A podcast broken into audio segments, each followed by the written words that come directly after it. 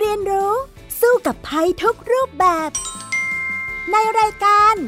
เด็กรู้สู้ภัย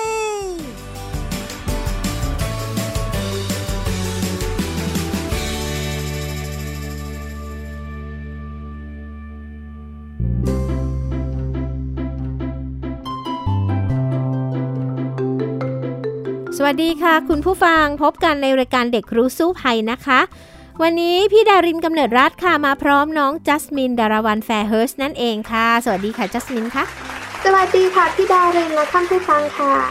ค่ะ คุณผู้ฟังคะตอนนี้เราอยู่ในสถานการณ์โควิด -19 ที่ยังมีการแพร่ระบาดอย่างหนักอยู่นะคะ ดังนั้นเนี่ยเราก็จะต้องทำตามมาตรการเพื่อลดการติดเชื้อนะคะ วันนี้พี่ดารินเองก็ใส่แมสเพื่อที่จะจัดรายการเช่นเดิม เพื่อลดการรับเชื้อหรือว่าการแพร่กระจายเชื้อนะคะ ส่วน น้องจัสมินวันนี้เนี่ยมาทางโฟนอินนะ เนื่องจากว่า social distancing นะคะสำหรับโควิด -19 ก็เลยอาจจะเสียงไม่เหมือนที่มาจัดรายการที่สถานีนะ แต่ว่าตอนนี้จัสมินเป็นไงบ้างคะสบายดีไหมคะ อยู่ที่บ้าน ก็โอเคค่ะ ช่วงนี้ก็อยู่บ้านมาประมาณ 4 อาทิตย์แล้วค่ะ โอ้เก็บตัวไม่ไปไหนเลยเหรอคะ ค่ะ โอ้ไม่ออกจากบ้านเลยก็ดีนะคะ เพราะว่าอย่างตอนนี้เนี่ยเด็กๆเนี่ยยังคงฉีดวัคซีนป้องกันโควิด -19 ไม่ได้นะ เพราะว่าตัววัคซีนที่ฉีดให้เด็กอายุสูงกว่า 12 ปีขึ้นไปได้เนี่ยยังไม่มาเนาะดังนั้นต้องเก็บตัวไปก่อนใช่ไหมคะจัสมินค่ะอ่า แต่ว่าวันนี้เรื่องที่เราจะมาพูดคุยกันเนี่ยมันไม่ใช่เรื่องโควิด -19 แล้วค่ะคุณผู้ฟังคะแต่ว่าเป็นเรื่องอะไรคะจัสมินคะ จัสมินอยากมาคุยเรื่องโลกส่วนตัวสูงค่ะ อืมทำไมจัสมินถึงอยากจะคุยเรื่องโลกส่วนตัวสูงล่ะคะ เพราะว่าจัสมินมีเพื่อนบางคนที่เหมือนบางทีก็รู้สึกนิสัยเขาไม่เหมือนเพื่อนคนอื่น เวลาอยู่เป็นกลุ่มเขาก็จะ บางทีก็คุย บางทีก็ไม่คุยเล่นโทรศัพท์ฟังเพลง เพื่อนก็คุยกันบางทีเขาก็ไปนั่งอยู่คนเดียว แล้วก็ชอบไปคุยกับเพื่อนออนไลน์อะไรอย่างเงี้ยค่ะ อืม ถ้าอย่างนั้นเนี่ยวันนี้มาคุยเรื่องจิตวิทยากันหน่อยนะคะ ไปคุยกันเลยก็แล้วกันค่ะในช่วงแรกของรายการช่วงรู้สู้ภัยค่ะ ช่วงรู้สู้ภัย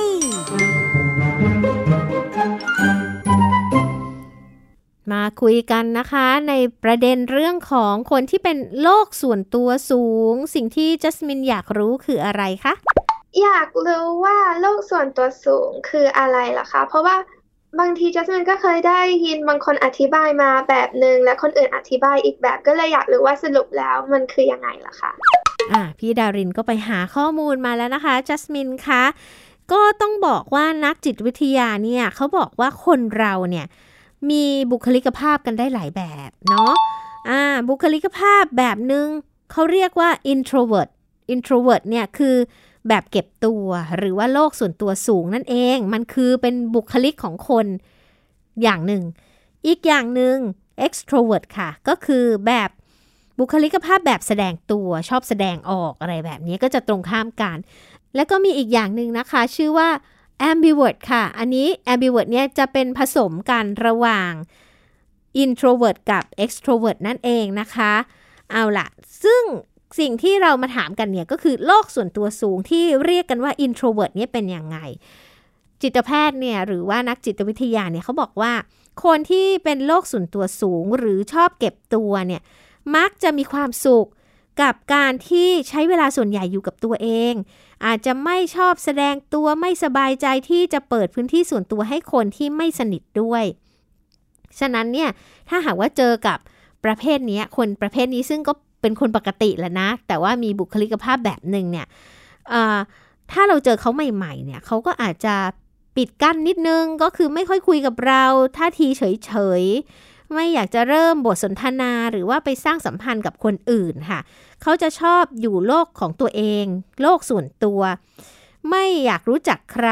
หรือว่าเข้ากับคนอื่นได้ยากหน่อย แต่ว่ามันก็ไม่ใช่อาการที่เรียกว่าผิดปกติอะไรนะ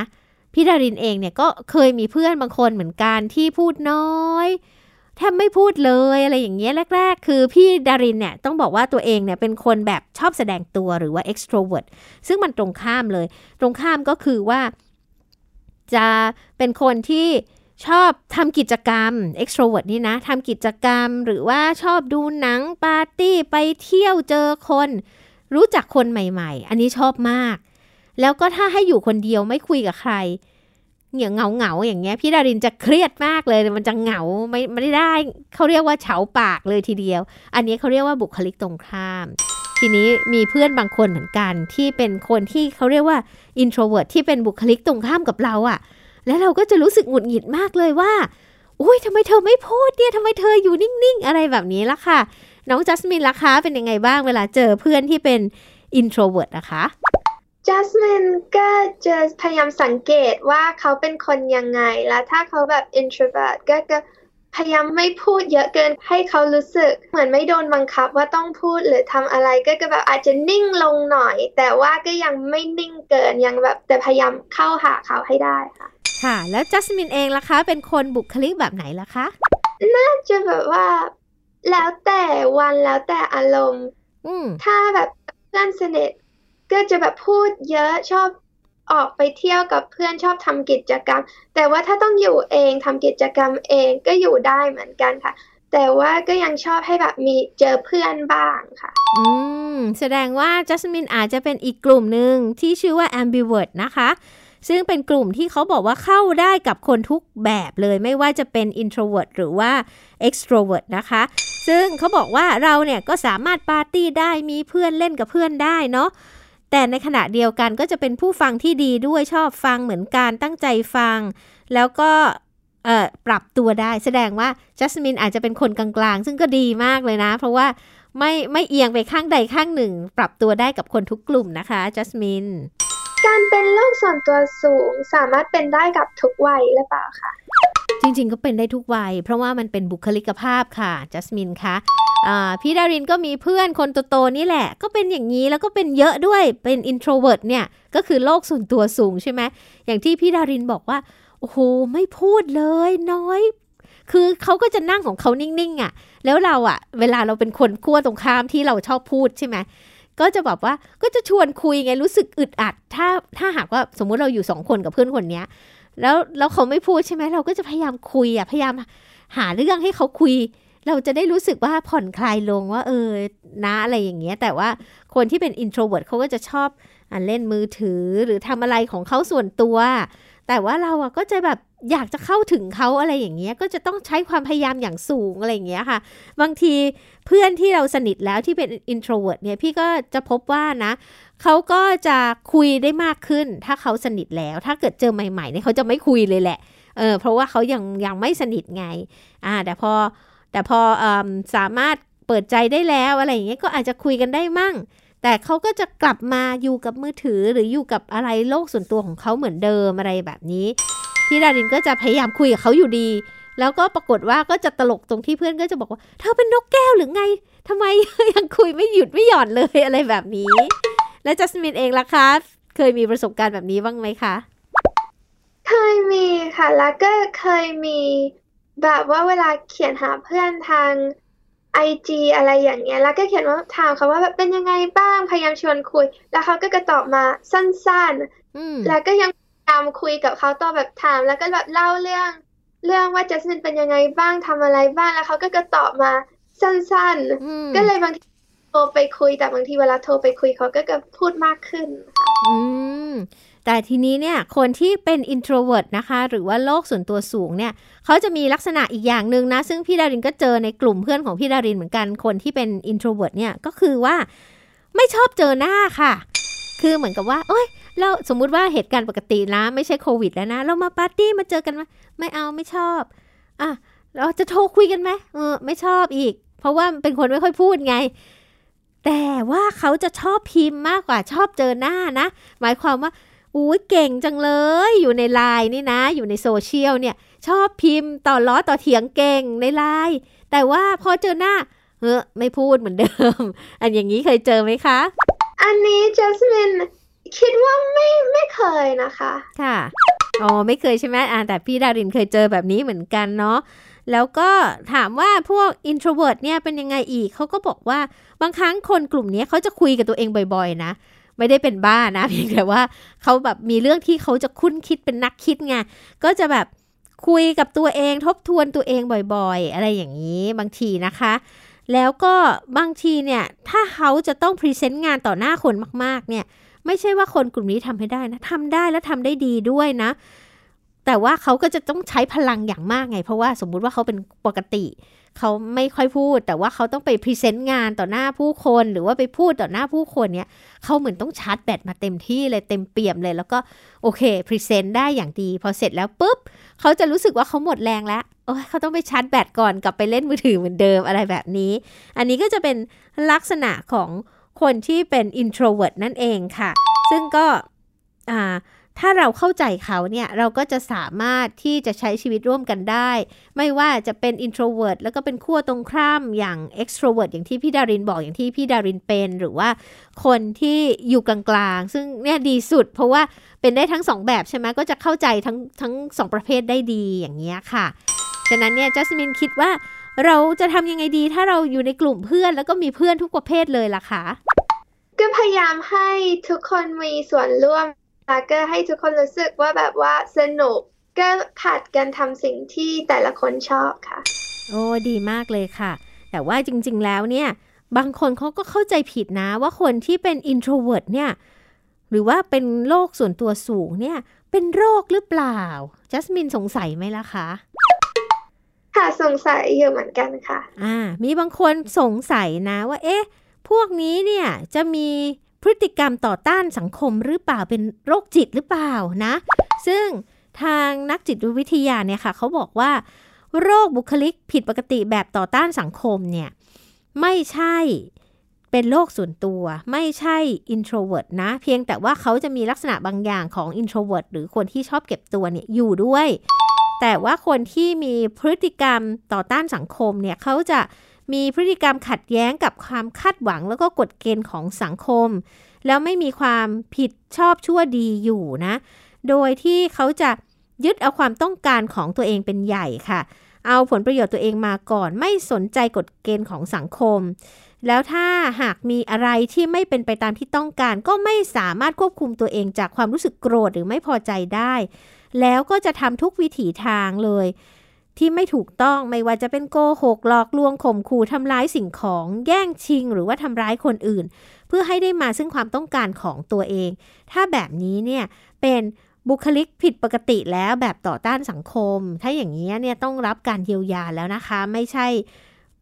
ปกติที่เป็นคนโลกส่วนตัวสูง ซึ่งเรียกว่าเป็นเป็นคนทั่วไปในสังคมละค่ะ น้องจัสมินคะ ค่ะ จัสมินได้ยินว่าวัยรุ่นเป็นวัยที่จะมีโลกส่วนตัวสูงค่ะค่ะอันนี้จริงไหมคะและทำไมล่ะคะก็อาจจะใช่บ้างสำหรับเขาเรียกว่าช่องว่างระหว่างวัย เช่น วัยรุ่นก็อาจจะเป็นกลุ่มที่คุยกันเองรู้เรื่องใช่ไหมอ่า เราอาจจะมีเรื่องหรือความสนใจอะไรที่เราชอบคุยกับเพื่อนมากกว่าคุยกับพ่อแม่ พ่อแม่ก็เลยจะมองว่า เอ๊ลูกนี้โลกส่วนตัวสูงหรือเปล่านะเข้าไม่ถึง เช่น พ่อแม่เนี่ยอาจจะไม่ได้สนใจในสิ่งที่ลูกสนใจ เช่นพี่ดารินอะมีลูกใช่ไหมแล้วลูกชอบเล่นเกม แต่พี่ดารินไม่เล่นเกม ก็แบบไม่เข้าใจลูกเหมือนกันไง ก็บอกว่าเอ๊ะทำไมโลกส่วนตัวตลอดเวลาทำไมเล่นเกม มันสนุกตรงไหนเหรออะไรเงี้ยถามมากๆเขาเขาก็ลำคาญเหมือนกันอะไรอย่างเงี้ยค่ะจัสมินล่ะคะมีช่องว่างระหว่างวัยกับคุณพ่อคุณแม่ด้วยมั้งไหมอะคะ บางอย่างเวลาแบบเล่าให้แม่ฟังแม่ก็อาจจะแบบไม่ค่อยเข้าใจว่าแบบว่ามันดียังไง อย่างเช่น แต่ก่อนบางทีจัสมินก็ชอบแบบไปเล่นเกมหรือว่าใช้แอปอะไรอย่างเงี้ย แล้วแม่ก็จะแบบถามว่ามันสนุกยังไงอะไรอย่างเงี้ยค่ะ อืม เหมือนพี่ดารินถามลูกเลย แล้วลูกก็พยายามจะอธิบายนะว่าเล่นเกมอะ เอ้ยมันก็สนุกนะแม่ดูสิภาพมันสวยนะ มันเหมือนดูหนังนู่นนี่นั่นอะไรอย่างเงี้ยค่ะ แต่พี่ดารินก็เล่นไม่เป็นก็ยังไม่ค่อยเก็ตอยู่ดีนะ น้องจัสมินล่ะคะมีวิธีอธิบายให้ผู้ใหญ่เข้าใจอย่างไรกับการเล่นเกมของเราล่ะคะช่วงนี้จัสมินก็ไม่ค่อยเล่นเกมแล้วค่ะ เพราะว่าช่วงนี้ก็แบบไปทำอย่างอื่น แต่ว่าแต่ก่อนก็ชอบเล่นเหมือนกันค่ะอ๋อค่ะเอาล่ะ นอกจากนี้นะ ให้น้องจัสมินเดาสิว่า บุคลิกภาพที่เราคุยกันมาแล้วแหละว่ามี introvert extrovert เนี่ย อันไหนมากกว่ากันในโลกเนี้ยอืมน่าจะ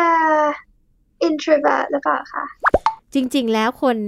ในโลกนี้ส่วนใหญ่จะเป็น extrovert นะคะ ประมาณ 70%เลย แล้วที่เหลือเนี่ยก็อาจจะเป็น introvert แล้วก็เป็นแบบกลางๆ ค่ะ ฉะนั้นเนี่ยคนส่วนใหญ่เนี่ยเป็นคนที่ชอบเข้าสังคมกับคนอื่นเนาะเป็นส่วนใหญ่ทีนี้เนี่ย บางทีคนส่วนใหญ่ก็เลยไปมองว่า เอ๊ะ คนที่บุคลิกต่างจากตัวเองเนี่ย ผิดปกติหรือเปล่า ซึ่งที่จริงก็ไม่ใช่เนาะเพียงแต่ว่า แค่เป็นธรรมชาติที่ธรรมชาติของเขาเนี่ย ชอบอยู่นิ่ง ๆ กว่าที่เราเป็นเท่านั้นเองล่ะค่ะ น้องจัสมินจัสมินคิดว่าสำหรับจัสมินเพื่อนที่จัสมินมีอยู่ตอนนี้ ส่วนใหญ่จะเป็น introvert กันเยอะอยู่ค่ะ โอ้เหรอคะ อาจจะเป็นเพราะว่าสังคมของเราเนี่ยเริ่มเปลี่ยนไปเนาะเพราะใช้มือถือเยอะใช่ไหม บางทีเนี่ยก็ชอบแชทแชทคุยกันในมือถือแล้วใช่ไหมแล้วมาเจอกันเนี่ยแทนที่จะนั่งคุยกันดันไปนั่งกดมือถือของตัวเองอะไรเงี้ยก็ตลกดีเหมือนกันนะคะจัสมินค่ะ คนพวกนี้นิสัยและความประพฤติเขาจะเป็นยังไงล่ะคะก็อย่างที่บอกนะคะเขาก็จะเป็นคนที่ชอบอยู่นิ่งๆกับตัวเองค่ะ ช่างคิดแล้วก็อาจจะบางทีคิดย้ำคิดย้ำทำหน่อย ดังนั้นเวลาที่คนที่เป็น introvert จะไปทำงานอย่างเงี้ยค่ะ เขาก็อาจจะเหมาะกับอาชีพบางประเภทนะคะ น้องจัสมิน อย่างเช่นอาชีพที่ใช้ความคิดแล้วไม่ต้องเจอคนเยอะๆค่ะ สมมุติว่าเป็นอาชีพนักเขียนนักวิจัยที่ปรึกษาอะไรแบบนี้ก็เออจะใช้ความคิดเยอะกว่าการไปพูดกับคนใช่ไหมหรือว่าเป็นนักบัญชี นักตรวจสอบบัญชีโปรแกรมเมอร์ หรือบางคนก็มีความสามารถทางศิลปะนะคะ ไปเป็นศิลปิน เป็น graphic designer เป็นสถาปนิก อะไรแบบนี้ อันนี้นึกออกไหมคะจัสมินอะอะแล้วสงสัยไหมล่ะว่า ถ้าอย่างนั้นแล้วขั้วตรงข้ามเนี่ยเขาควรจะไปทำอะไรดี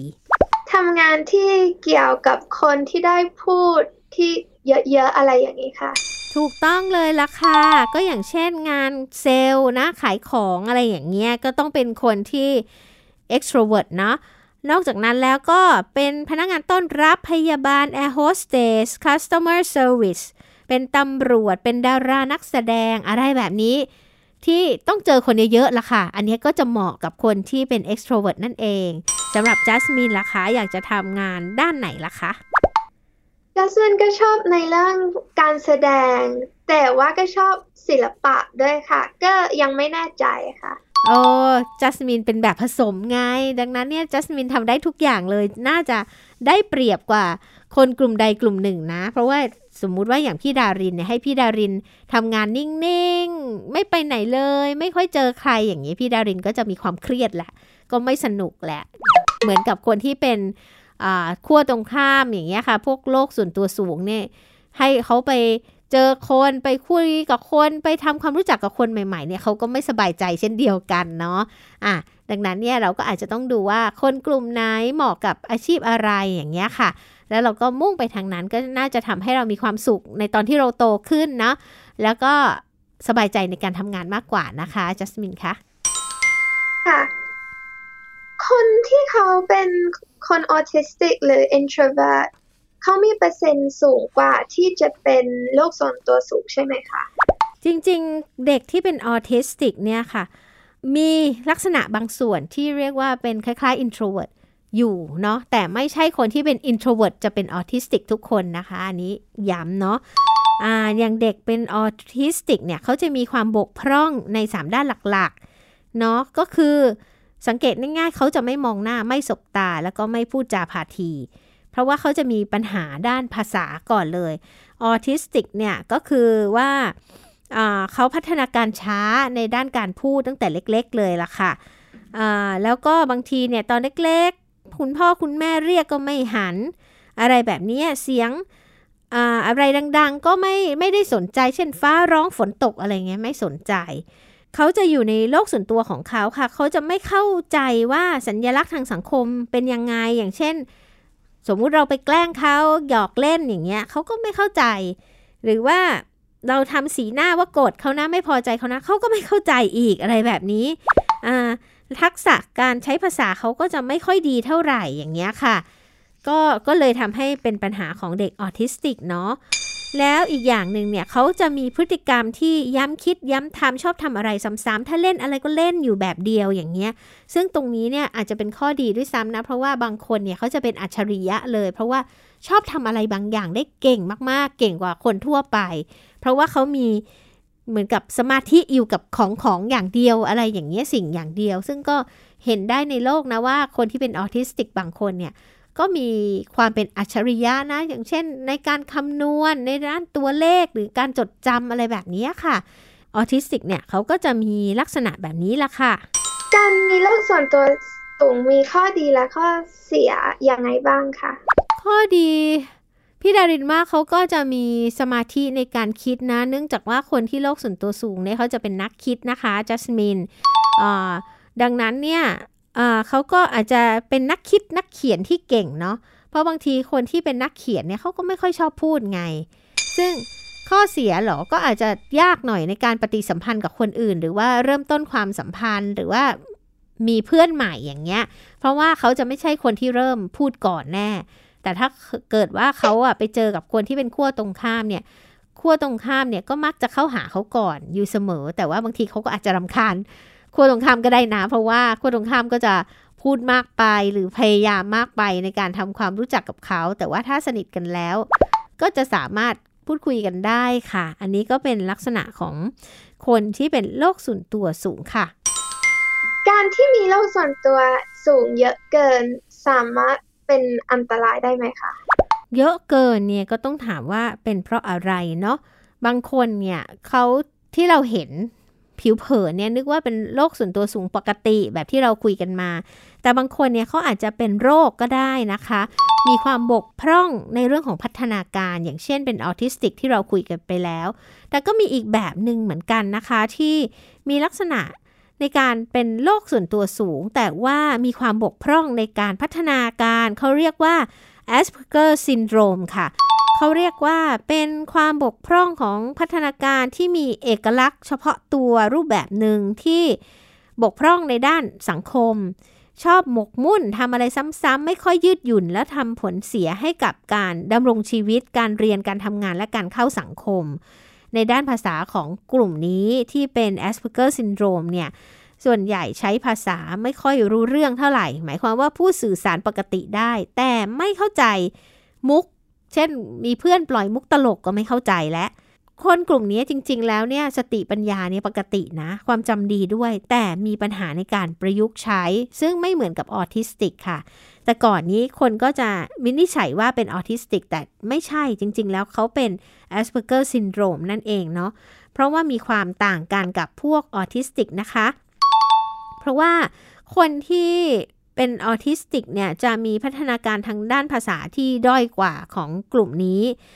ระดับสติปัญญาเนี่ยก็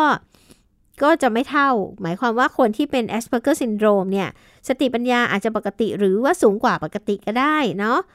แล้วก็ออทิสติกเนี่ยค่ะเขาก็จะมี ความผิดปกติของสมองที่แตกต่างกันนะดังนั้นไม่เหมือนกัน คนที่เป็น Asperger syndrome เนี่ย จะมีการทำงานของสมองบางตำแหน่งผิดปกติ แล้วก็มีงานวิจัยว่าอาจจะมีความบกพร่องจากสารพันธุกรรมอะไรแบบนี้ ก็เลยทำให้เขามีปัญหาแบบนี้ได้ค่ะ จัสมิน เอาละค่ะ ดังนั้นนะคะสำหรับบางคนที่เป็น Asperger syndrome เนี่ย ก็อาจจะ มีปัญหาในการใช้ชีวิตเหมือนกัน เพราะว่าโลกส่วนตัวสูงมาก แล้วก็จะมีปัญหาในการใช้ชีวิตได้ ซึ่งเดี๋ยวเราไปดูกันว่า ถ้าหากว่าเป็นอาการแบบนี้แล้วจะต้องทำอย่างไรดีในช่วงรู้แล้วรอดค่ะ ช่วง รู้แล้วรอด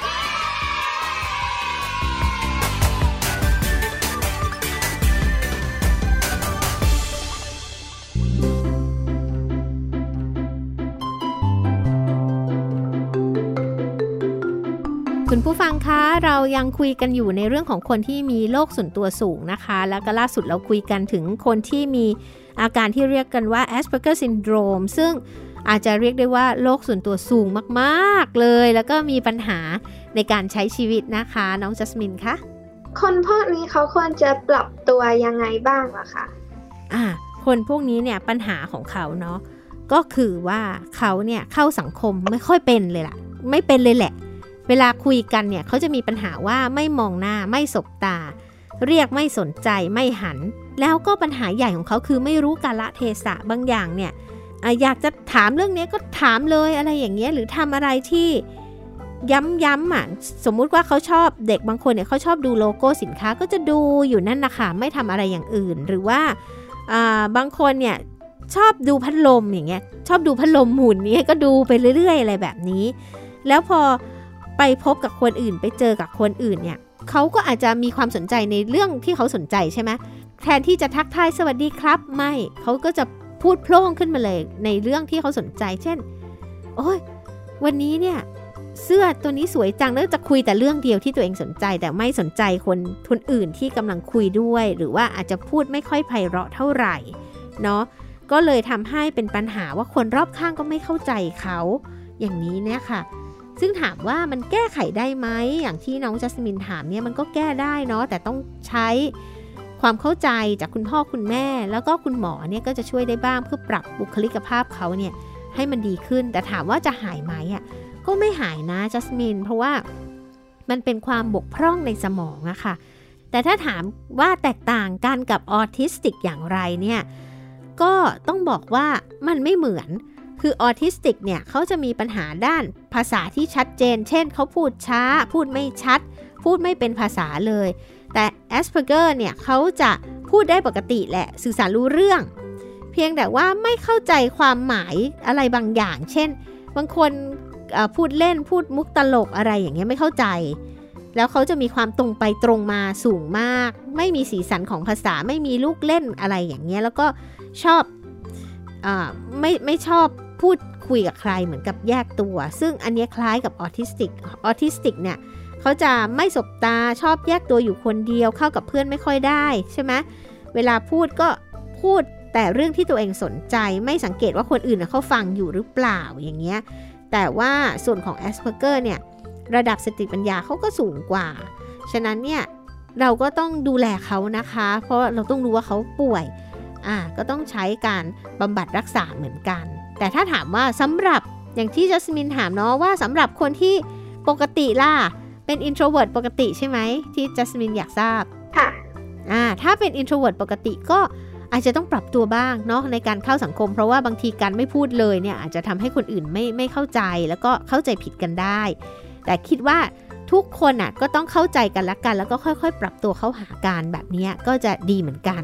สำหรับจัสมินเองล่ะคะทำอย่างไรเวลาเจอเพื่อนที่เป็น introvert มากๆ อ่าตอนแรกๆ ก็เริ่มคุยกันแบบนิดๆหน่อยๆ คุยกันบ่อยๆ เจอกันก็อาจจะยังไม่ได้แบบคุยเรื่องส่วนตัวมากคุยเรื่องทั่ว ๆ ไปแล้วก็ค่อยๆ รู้จักกันเพิ่มขึ้นก็เขาก็เกิดคุยมากขึ้นค่ะค่ะนั่นแหละค่ะก็เรียกว่าต้องเปิดใจระหว่างกันแล้วก็